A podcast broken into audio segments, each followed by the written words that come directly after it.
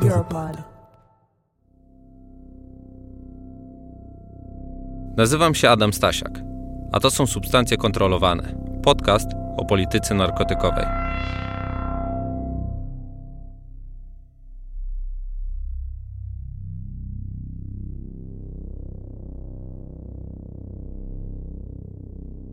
Osiemnastego września 2019 roku w Amsterdamie kończyło się już lato, więc temperatura nie przekraczała 17 stopni. Było jeszcze przed ósmą rano, gdy Dirk Wirsum, szanowany holenderski adwokat, wyszedł ze swojego domu położonego w spokojnej dzielnicy, by udać się do pracy. Podczas wsiadania do samochodu zbliżył się do niego zakapturzony chłopak i zaczął do niego mierzyć. Jego broń jednak nie wypaliła, a pomiędzy mężczyznami rozpętała się kłótnia. Świadkowie słyszeli, jak Derk krzyczy: Spieprzaj stąd. Broń w końcu wypaliła, a Derk został zabity, otrzymując 10 strzałów w głowę, szyję i tłów. Derk Wirsum był adwokatem Nabila B., świadka koronnego w dużym procesie narkotykowym. Zresztą, gdy tylko Nabil zgodził się zeznawać, zamordowano jego brata, który nie miał nic wspólnego z handlem narkotykami. Kolejni obrońcy Nabila odmawiali przyjęcia sprawy, aż do zaangażowania dziennikarza celebryty Petera R. de Vriesa, który postanowił pomóc Nabilowi w znalezieniu obrońcy oraz wspierać go podczas procesu przeciwko brutalnej mafii. 6 lipca 2021 roku dziennikarz został zamordowany poprzez strzał w głowę po wyjściu ze studia telewizyjnego. Nabil ma nowych obrońców – Obydwaj jeżdżą pancernymi samochodami z uzbrojoną ochroną. To wszystko w kraju, który słynie z liberalnej polityki narkotykowej, a którego premier do pracy codziennie przyjeżdża na rowerze. Od zeszłego roku, w związku z obawą przed atakiem bądź porwaniem przez gangi narkotykowe, tuż za nim podąża jego ochrona.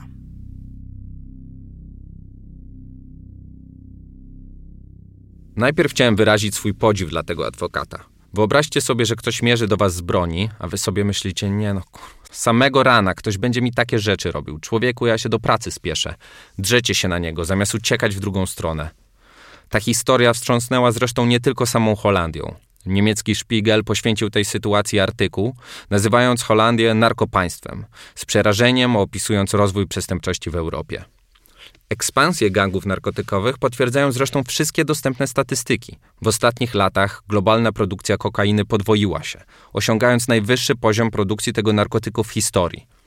Ten trend widać zresztą najlepiej na przykładzie portu w Antwerpii, który odpowiada za 30% wszystkich konfiskat. W tamtejszym porcie operują wielkie piece, które co miesiąc spalają narkotyki warte miliony euro. W 2013 roku skonfiskowano tam 5 ton kokainy, w 2016 30, a 2020 65 ton, co oznacza, że w 7 lat liczba skonfiskowanej kokainy wzrosła trzynastokrotnie. Zmienia się też sam skład tej substancji, która jest coraz lepszej jakości. Oferowany dziś w Europie produkt jest 40% czystszy niż to, co sprzedawali dilerzy 10 lat temu. Podobnie jest zresztą w przypadku marihuany. Konfiskaty w Europie stale rosną, tak samo jak średnie stężenie THC rynkowego suszu.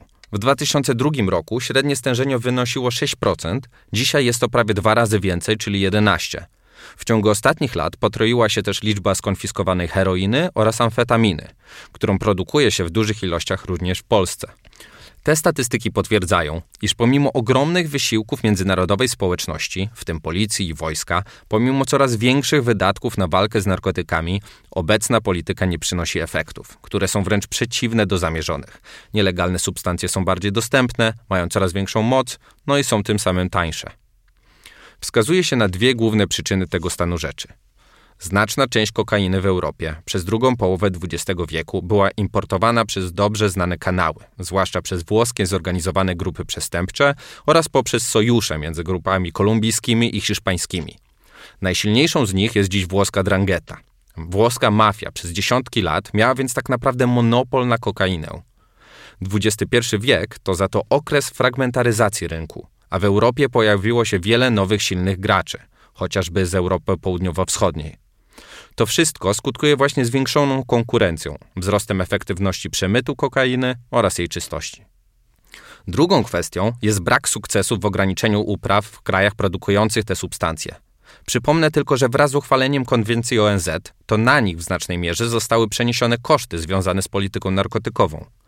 Przykładami działań na rzecz ograniczenia podaży, które zostały wdrożone w różnych krajach producenckich, są kampanie zwalczania nielegalnych upraw, zatrzymywanie transportów, niszczenie laboratoriów oraz aresztowanie przywódców organizacji zajmujących się handlem.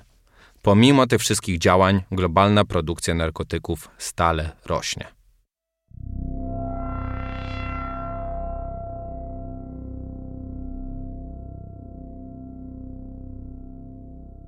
O tym, dlaczego wojna z narkotykami nie przynosi skutków, rozmawiałem z doktorem Johnem Collinsem, ekspertem polityki narkotykowej związanym z London School of Economics i The Global Initiative Network, międzynarodowej organizacji zajmującej się przestępczością zorganizowaną.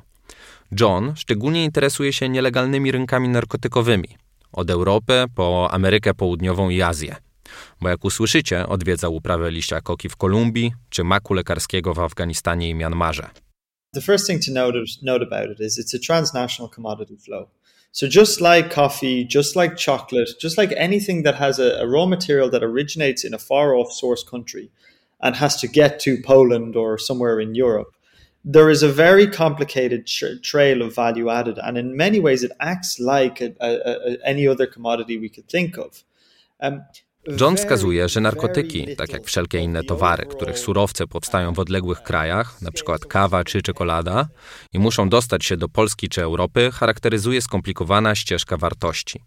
Z tych 100 euro, które płaci się za gram kokainy w Europie, bardzo mało trafia do farmerów w Kolumbii, Boliwii czy Peru. Zdecydowana większość pobierana jest przez osoby, które odpowiedzialne są za transport narkotyków przez granicę. Osoby produkujące te substancje nie są więc znacznymi beneficjentami tego handlu. That said, there is a reason why they grow coca. Um, right? So I, you know, I've been to these areas in Colombia, met with farmers, seen the conditions that they live in. Right. The first thing to note is a lot of these areas are extremely remote. They're way off. They're way disconnected from the mainstream economy, the mainstream politics of the country. It's almost like visiting a different country in some cases. Rolnicy, którzy decydują się na uprawę koki, mają ku temu konkretne powody. Po pierwsze, obszary te są ekstremalnie trudno dostępne i oddalone od jakiejkolwiek państwowości. Co więcej, dla tych rolników państwo znaczy zupełnie coś innego niż dla nas. Postrzegają oni je jako zewnętrzną siłę militarną, która próbuje zdobyć kontrolę nad ich terenem. W dżungli, w której mieszkają ci rolnicy, państwo nie zapewnia żadnej infrastruktury, dróg, szkół czy szpitali. To te społeczności, a także gangi narkotykowe, muszą same sobie zapewnić te rzeczy. Państwo, czyli wojsko, jest więc czymś, przed czym ci rolnicy uciekają i kojarzone jest choćby z kampaniami opryskiwania upraw koki z powietrza. Według najbardziej ostrożnych szacunków, na każdy hektar spryskany herbicydami uprawa koki zmniejsza się o około 1,1 czy 0,15 hektara, czyli skuteczność na poziomie 10-15%. 90% tych chemikali ląduje więc na innych uprawach, drzewach, rzekach, co wiąże się oczywiście z ogromnymi problemami zdrowotnymi wśród ludności wiejskiej, no i dewastacją środowiska. So, as an example, when I visited uh, Putumayo in Colombia, uh, a, a, quite a significantly war-torn area, part of the country, uh, where there's a lot of coca, coca growing, um, it was you know it's a two-hour flight from Bogota, two-hour drive on a dirt road until you get to the end of the road. Then you come to a river. There's no more roads to get to these more rural areas, so you get in a boat and you drive up river two and a half hours. Um, and then you start to come to some of these farms and it's it's it's you know it's, it's completely remote and even as a, a westerner John opisuje swoją podróż na taką farmę w Putumayo. Przeprawa zaczyna się od dwugodzinnego lotu ze stolicy Kolumbii Bogoty. Następnie kolejne dwie godziny zajmuje podróż piaskową drogą, na końcu której czeka nas kolejny etap, czyli dwu i pół godzinny rejs łodzią w górę rzeki. Nawet dla niego, mieszkańca zachodu, podróż ta nie była tania. A teraz wyobraźmy sobie, że rolnik miałby uprawiać w tej dżungli na przykład ananasy czy banany i dostarczać je tą drogą do miasta. Jest to po prostu niemożliwe, nie mówiąc już o opłacalności takiego biznesu. Jeżeli zdecyduje się jednak na uprawę liścia koki, to już nie musi się martwić o transport. Towar zostanie odebrany przez zamawiających, a pieniądze starczą na utrzymanie jego rodziny. Takie są ich realia. I oni nie czują, by robili coś złego, po prostu próbują przeżyć. Co istotne, uprawiają liście koki, które są używane za łagodny stymulant podobny do kawy – Dopiero poddanie ich wymagającemu procesowi przeróbki sprawia, że otrzymujemy dużo bardziej szkodliwą kokainę. Taki rolnik za kilogram liścia koki otrzymuje około 1,5 euro, czyli 6 zł. By wytworzyć 1 kg czystej kokainy potrzeba około 500 kg liścia koki, co daje nam kwotę 650 euro, czyli 3000 zł. Poza kilkoma tanimi surowcami potrzebnymi do jej przetworzenia, reszta kosztów to transport, łapówki, no i oczywiście zysk każdego kolejnego pośrednika.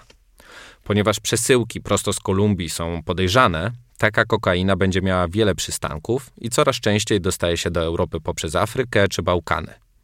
Gdy znajdzie się na terytorium Europy, ten 1 kg z początkową ceną 3000 zł będzie wart już 200 tysięcy. Natomiast jego finalna cena w detalu to będzie około 400 tysięcy złotych. Prawie 100 tysięcy euro. 1 kg z 3000 zł do 400 tysięcy. A teraz wyobraźcie sobie, że w 2019 roku w Unii Europejskiej skonfiskowano łącznie 213 ton kokainy, czyli jakieś 85 miliardów złotych. Służby uważają, że to około 10% kokainy, która przedostała się do Europy. Jeżeli zastanawiacie się, jak kokaina trafiała do Europy, to odpowiedź jest prosta. W każdy możliwy sposób. Przewożą ją przemytnicy w swoich żołądkach, trafiają do nas drogą morską, ukryte w bananach, kawie. Niektóre kartele mają nawet swoje własne łodzie podwodne. Ciekawym przykładem zuchwałego transportu prosto z Kolumbii jest udział kolumbijskich mis piękności. Bosowie narkotykowi sponsorują swoje wybranki, co związane jest oczywiście z prestiżem, pokazem władzy, ale też pragmatyzmem. Co i raz w mediach pojawiają się informacje, iż młoda dziewczyna lecąca na zagraniczny konkurs piękności zostaje zatrzymana z kilkuset gramami kokainy. Są to zazwyczaj smutne historie, bo dziewczyny te nierzadko są zmuszane do udziału w przemycie, a ewentualna odpowiedzialność spada właśnie na nie. Taka na przykład Juliana Saraloza, 22-letnia Kolumbijka, zatrzymana w 2015 roku w Guangzhou w Chinach, posiadając 600 gram kokainy, za które miała zdobyć pieniądze i poparcie w konkursie Miss Kolumbii. Podobno miała się rozmyślić, ale mocodawcy nie chcieli o tym słyszeć, co oznacza, że po prostu jej grozili. Obecnie odbywa w Chinach karę 15 lat pozbawienia wolności.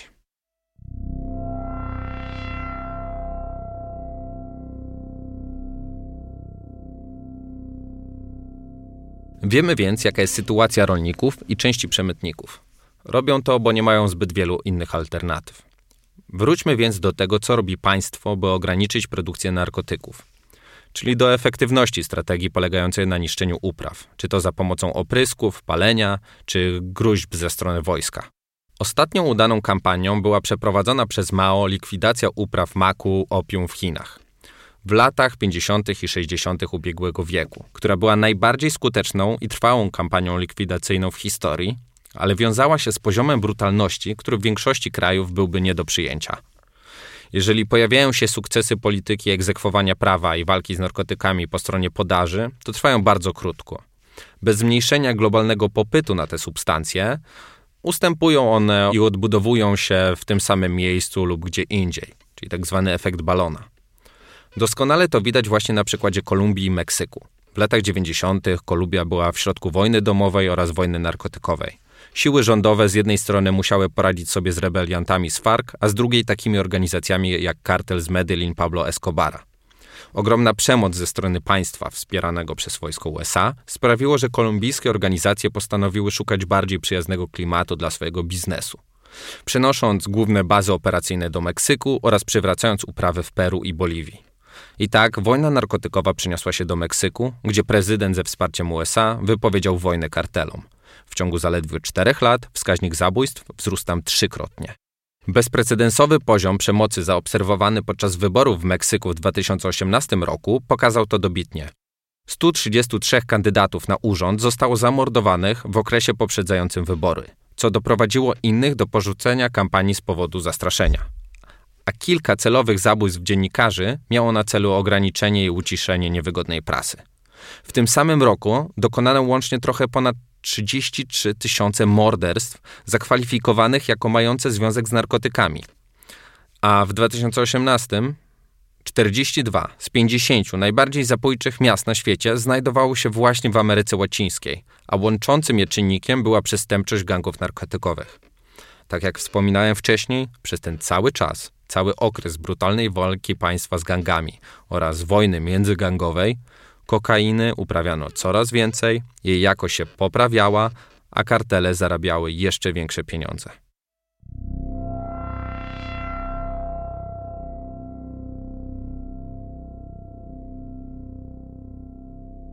Nielegalność narkotyków sprawia więc, że są one nierozerwalnie związane ze światem przestępczym i przemocą.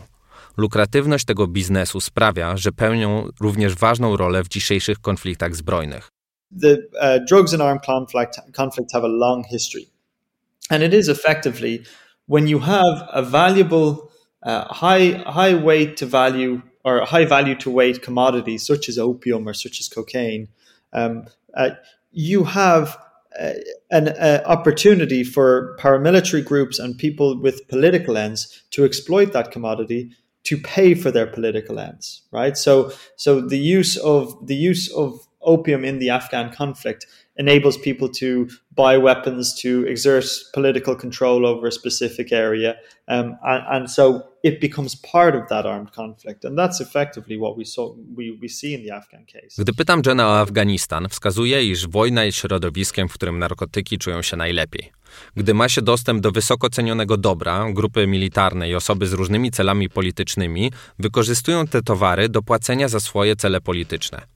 I w taki sposób właśnie talibowie korzystali i w sumie dalej korzystają z upraw opium w celu zakupu broni, kontrolowania coraz to większych części terytoriów, ale także utrzymywania pieniędzmi z opium miejscowej ludności i zdobywania w ten sposób kapitału politycznego. Dziś z Afganistanu pochodzi 95% heroiny. Z Kolumbii pochodzi zaś 80% światowej kokainy. Widać więc ten sam trend. Tam, gdzie wojna, tam produkuje się narkotyki. Kolejny przykład zrujnowana wojną Syria. Według śledztwa New York Timesa, rodzina prezydenta Bashara al-Assada w porozumieniu z siłami rządowymi na potęgę produkuje i eksportuje kaptagon, czyli stymulant podobny do amfetaminy. A zyski z handlu tym narkotykiem przekroczyły wartość jakiegokolwiek innego legalnego towaru. Właśnie w ten sposób chcą zdobyć pieniądze na odbudowanie swojego państwa.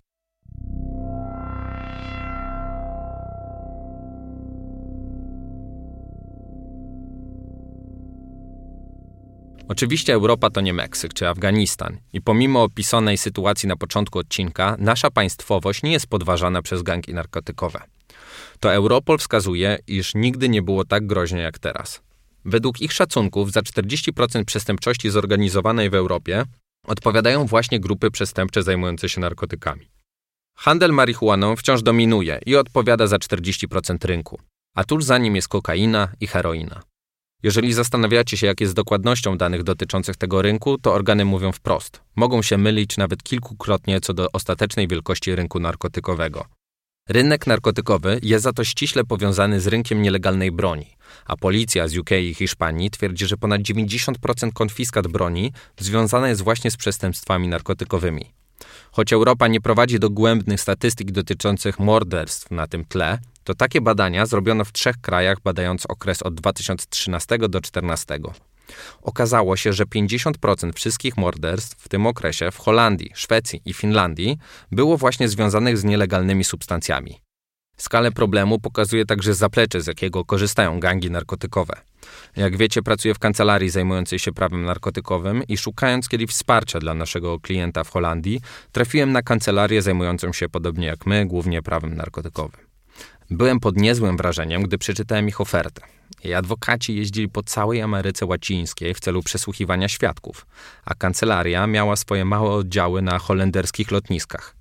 Jak możecie się domyśleć, po to by przewoźnicy złapani przez celników mieli szybki dostęp do pomocy prawnej. W Polsce nie jest zresztą lepiej. Jak chwali się CBS, w 2021 roku przejęto 11 ton narkotyków. Pięć razy więcej niż w 2017. 760 jednostek broni palnej oraz zlikwidowano 40 laboratoriów narkotyków syntetycznych. Polska, obok Holandii i Belgii, jest jednym z europejskich liderów, jeśli chodzi o produkcję właśnie tych syntetycznych narkotyków, a najpopularniejszym z nich jest dalej amfetamina, zwana przewrotnie Polakiem, która jest z powodzeniem przemycana do Skandynawii, gdzie ceny są dużo wyższe niż w Polsce. Mamy zresztą strategiczne położenie geograficzne, które historycznie nie było dla nas łaskawe, ale jest kluczowe dla przemytników przerzucających narkotyki ze wschodu i południa na zachód i północ. Jeżeli ten rynek narkotyków jest tak ogromny i warty setki miliardów dolarów rocznie, to warto sobie zadać pytanie, co się dzieje z takimi pieniędzmi. Setki miliardów dolarów przecież muszą być jakoś odnotowane i zauważalne przez systemy finansowe.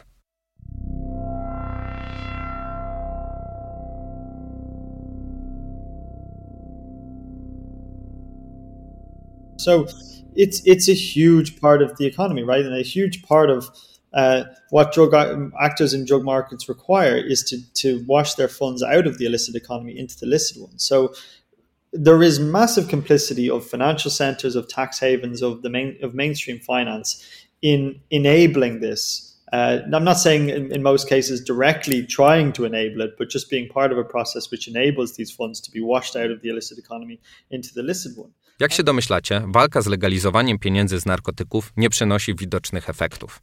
Ogromny udział w praniu pieniędzy mają centra finansowe i raje podatkowe, które umożliwiają, by działo się to w dosyć prosty i anonimowy sposób. Sam Europol szacuje, że ponad 99% wszystkich dochodów z narkotyków wypranych w Europie nigdy nie zostaje odzyskanych przez władze. Pieniądze z narkotyków nie tylko zostają zalegalizowane i umożliwiają przestępcom spokojne życie, ale sponsorują też inne działalności przestępcze, w tym np. terroryzm czy handel ludźmi. Pomimo tego, że w państwach istnieje odpowiednie ustawodawstwo do walki z praniem brudnych pieniędzy, to złożoność systemu finansowego na pewno nie ułatwia walki z tym procederem. Skoro międzynarodowe spółki mogą legalnie unikać opodatkowania, to trudno, żeby kryminaliści mieli problem z ukryciem ich środków. Walka z praniem brudnych pieniędzy byłaby więc też walką o opodatkowanie globalnego kapitału. Osobiście bardziej wierzę w legalizację wszystkich narkotyków niż w zwycięstwo nad unikaniem opodatkowania. Jadąc na dzisiejsze nagranie, usłyszałem zresztą o ciekawej metodzie legalizowania pieniędzy z handlu narkotykami. Pewien dealer założył sobie konto na portalu, e, w który organizuje się zbiórki, na przykład na jakieś chore osoby czy ważny interes społeczny. E, ta osoba założyła za to zbiórkę, zbierając na nowe BMW. Jak się potem okazało, wszystkie przelewy, które dokonywane były na te konto, były dokładnie tej samej kwocie 60 zł. Gdy internauci zainteresowali się tą sprawą, konto szybko zniknęło. No i tak to po prostu działa.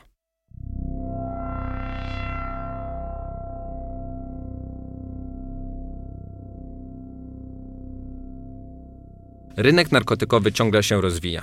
Co więcej, wszyscy wskazują, iż największy rozwój tego rynku przed nami. Przestępców narkotykowych zresztą zawsze cechowała innowacyjność i możliwość szybkiego przystosowania do zmieniających warunków. W dniu, w którym Donald Trump został prezydentem, pierwsze charakterystyczne pomarańczowe tabletki Ecstasy Trumpies zostały znalezione na holenderskim lotnisku Schiphol. 24 godziny później były w sprzedaży w Australii. Wraz z rozwojem technologii pojawiły się nowe możliwości transportu narkotyków, prowadzenia handlu oraz ukrywania środków finansowych. I o tym będzie właśnie w kolejnym odcinku. Porozmawiamy o tym, jak technologia zmienia rynek narkotykowy i jaki ma wpływ na użytkowników. Do usłyszenia, Adam.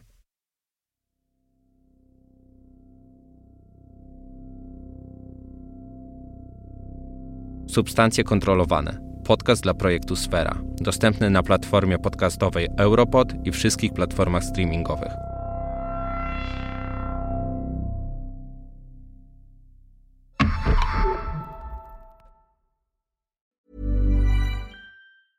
Treat mom to healthy, glowing skin with Osea's limited edition skincare sets. Osea has been making clean, seaweed infused products for nearly 30 years. Their Golden Glow body set includes three clinically proven bestsellers for smooth, glowing skin, while the Glow and Go facial set provides spa level results at home. Both sets come in giftable boxes with savings up to $48 and free shipping for a limited time. For 10% off your first order site wide, go to OSEAMalibu.com and use code MOM.